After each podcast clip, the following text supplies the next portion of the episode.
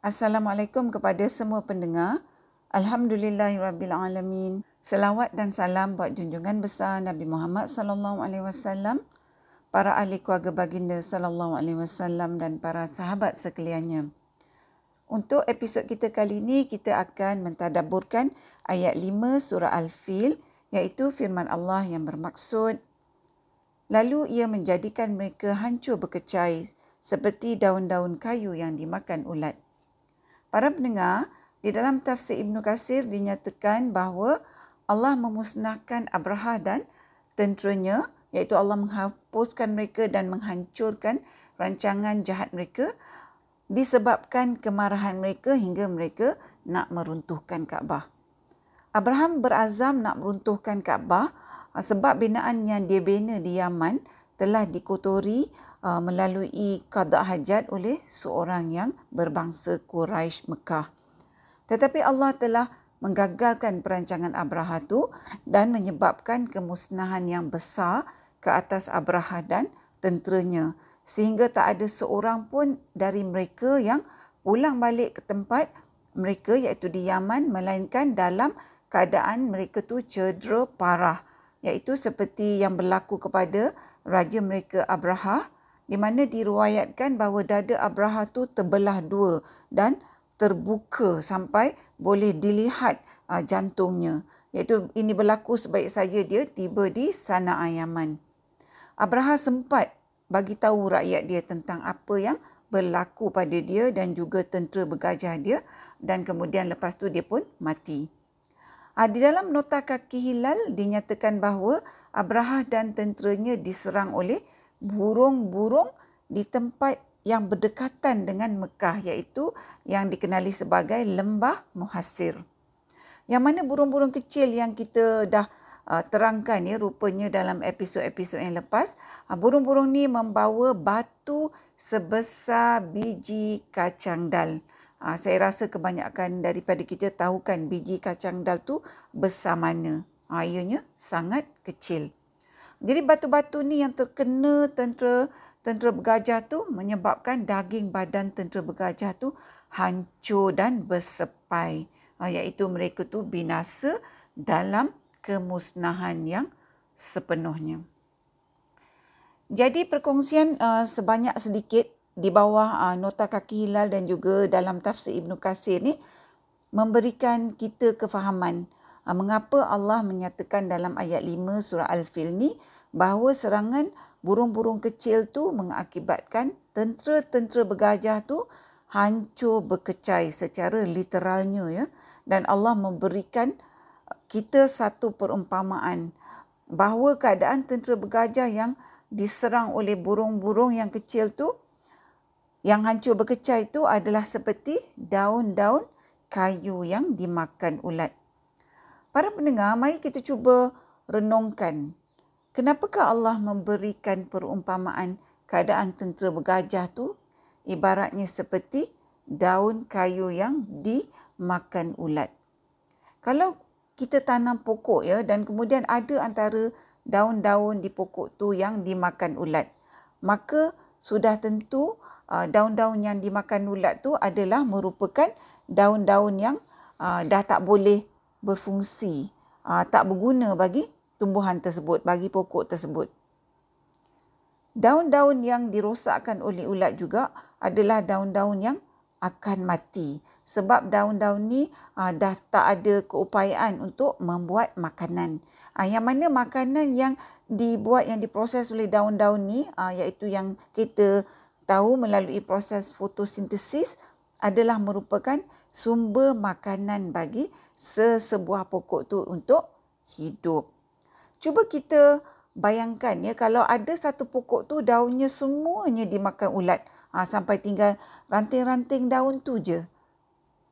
Jadi apakah yang akan berlaku pada pokok tersebut?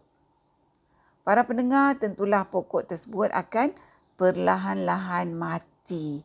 Ha, sebab sumber makanan bagi pokok tu ha, yang datangnya daripada daun-daun dia telah pun mati.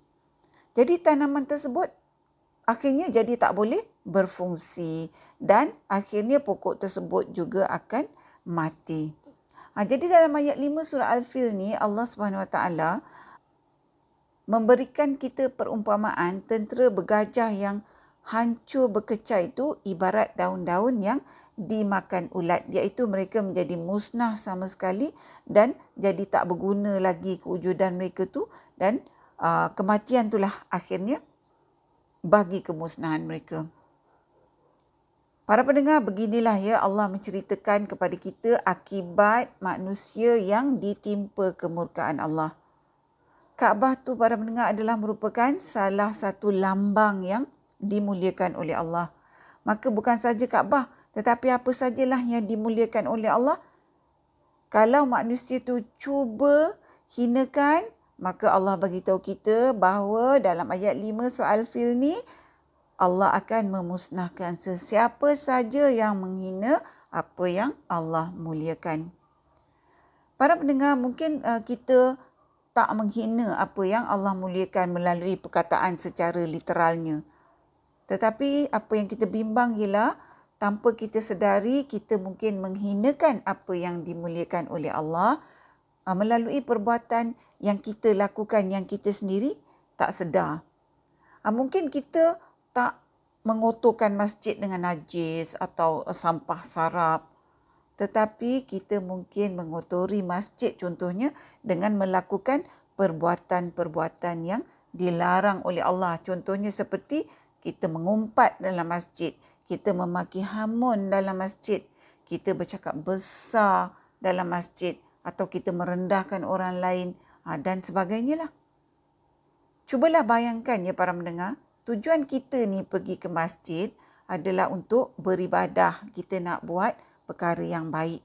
Tapi bila kita sampai ke masjid, kita buat perkara-perkara yang dilarang oleh Allah. Seperti mana yang saya nyatakan tadi. Yang mana perkara-perkara ni uh, sebenarnya para pendengar pernah berlaku di hadapan saya sendiri dalam Masjidil Haram di Mekah. Sudah tentulah kita rasa begitu sebersalah uh, bila ada orang yang uh, mengumpat, memarahi orang, menengking orang, mencerca. Sebab kita pun ada dekat dengan mereka. Kita pun dengar, kita pun lihat. Sedangkan hakikatnya kita sedang berada dalam Masjidil Haram. Iaitu tempat yang dimuliakan Allah yang di dalamnya ada Kaabah. Para pendengar, kalau kita pergi istana raja ya, uh, pantas ke kalau kita menengking orang, mencecer orang, mengatur orang di hadapan raja yang sedang melihat kita sebagai tetamu dia. Maka apatah lagi para pendengar kalau di rumah Allah seperti Masjidil Haram yang di dalamnya ada Kaabah dan yang empunya Kaabah dan Masjidil Haram ini adalah Allah Tuhan yang maha melihat hamba-hambanya yang datang ke rumahnya dari begitu jauh dengan segala susah payah. Tetapi bila buat semua perkara-perkara yang dilarang Allah tu, maka perbuatan itu merugikan dan merendahkan diri pelakunya ha, dengan perbuatan yang menghinakan rumah Allah tu. Yang kita tak sedari kalau kita buat perkara-perkara macam tu di dalam Masjidil Haram, kita juga menghinakan Kaabah yang ada di dalam Masjidil Haram tu, iaitu lambang yang dimuliakan oleh Allah. Begitulah juga para pendengar bagi mereka-mereka yang melakukan tawaf di sekeliling Kaabah. Ha, mereka dalam keadaan berasak-asak, merempuh orang lain, menolak orang lain ha, dan terdapat juga mereka-mereka yang melakukan aktiviti penipuan. Ha, contohnya untuk mencium hajarul aswad, kena bayar dan sebagainya tapi ianya adalah merupakan penipuan. Yang mana para pendengar semua ni adalah merupakan perbuatan-perbuatan yang tak menghormati apa yang dimuliakan Allah. Malah perbuatan-perbuatan ini adalah menghinakan simbol yang Allah muliakan. Dan semua ni dilakukan oleh manusia uh, mungkin tanpa mereka menyadari hakikat bahawa apa yang mereka lakukan tu adalah merupakan satu penghinaan bukan saja kepada simbol yang Allah muliakan tetapi sebenarnya secara hakikatnya satu penghinaan terhadap diri mereka sendiri terutamanya. Para pendengar, mudah-mudahan dengan izin Allah episod kita yang ringkas pada kali ini akan menjadi satu titik permulaan untuk kita terus merenungkan hakikat yang Allah bagi tahu kita dalam ayat 5 surah Al-Fil ni. supaya kita sama-sama mendapat petunjuk yang mana dengan petunjuk ni dapat memandu kehidupan kita di dunia ni bagi kita semua mendapatkan kemenangan yang sebenarnya, kemenangan yang hakiki di negeri akhirat. Para pendengar yang dikasihi, setakat ini dahulu perkongsian kita buat kali ini. Mudah-mudahan kita bertemu lagi di episod yang seterusnya insya-Allah. Assalamualaikum. Sekiranya anda merasakan bahawa perkongsian tadabbur bersama Dr. H ini memberikan manfaat kepada anda, saya ingin mengajak anda untuk menyertai saya bergabung usaha menyemarakkan amalan tadabbur Quran dengan memanjangkan perkongsian ini kepada orang lain. Serta jangan lupa untuk tekan butang follow untuk mengikuti episod-episod yang seterusnya.